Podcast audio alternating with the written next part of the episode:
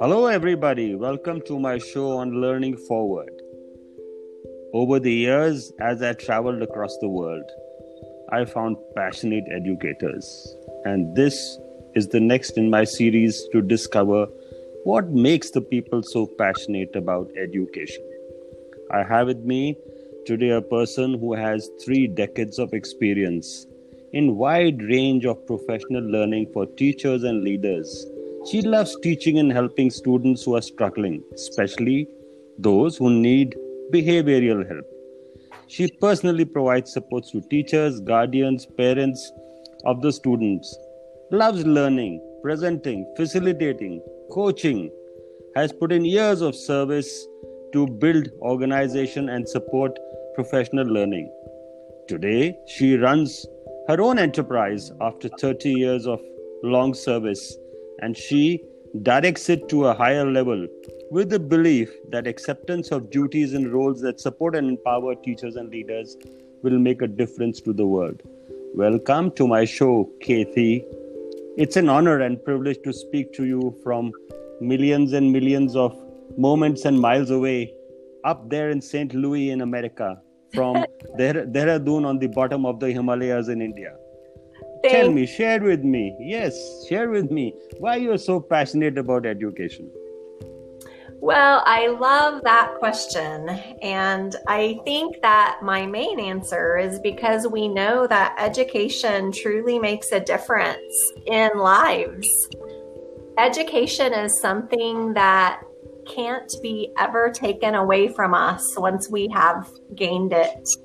And I think that is a powerful thing in all kinds of societies and cultures. Um, sometimes things that people put faith in fade away. But I think that knowledge is something that always makes us um, more prepared and gives us options in our life.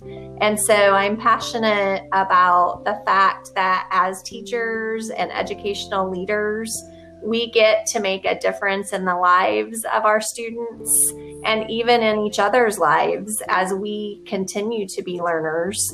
Learning never has to stop, and it's something that we will always have with us.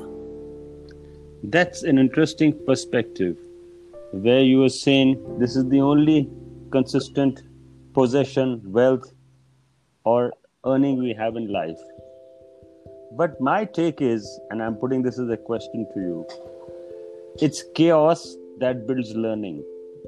So there isn't a consistency as you feel that this is the constant in life. I'm not sure in today's date we can call knowledge a constant in life. Mm-hmm. What do you say? Please stay with us. We will be back after a quick commercial break. Well, I agree that knowledge keeps changing and there's a surplus of information more than we can comprehend at times. The more we learn, the more we realize there is to learn. Um, so I, I do agree that maybe the word constant um, wasn't the right choice of words, but I I think that it's something internalized that can't be taken away once we have it. And I think that that's what makes it powerful to me. Fantastic. You're talking of internalization and you're also talking of transformation. When yeah. I read about you and your work, it's always talking of transformation. Transformation is normally externally visible. How do you correlate internalization and this external stance which I am referring to? Well, I have a strong belief that if we spend our time learning and studying and memorizing, but we don't apply it, we've wasted our time. So that is true for children and adults, in my opinion. When we ask adults to do professional learning, I think we need to make sure that it's relevant so that they can apply it and transfer it to the educational setting that they're leading in and with students so that they can transfer what it is that we're helping them learn into what makes a difference to them and what matters to them in their real life. So I think that relevance has a lot to do with um, the actual transfer and application of knowledge. Fantastic. You brought a very interesting perspective where you said professional learning has to be personalized. Mm-hmm. Can you share some little bit about how you do this? How do you personalize professional learning as you perhaps feel that one size does not fit all? Well, I think personally, I can tell you that when I'm in charge of facilitating a learning session with adults, I do as much as I can beforehand to find out about their situation, what their classrooms or their schools are like. I try to find out what age of students they're serving and what subjects they teach so that the examples that I give can be relevant to their daily work rather than just using the same examples every time I present. I try to personalize it with the audience. So, that rule of know your audience is a really good way to start. And I think that applies for our students as well. One of the things that I love about education is that we have the chance to build relationships with our students and with their families and with the community we're serving.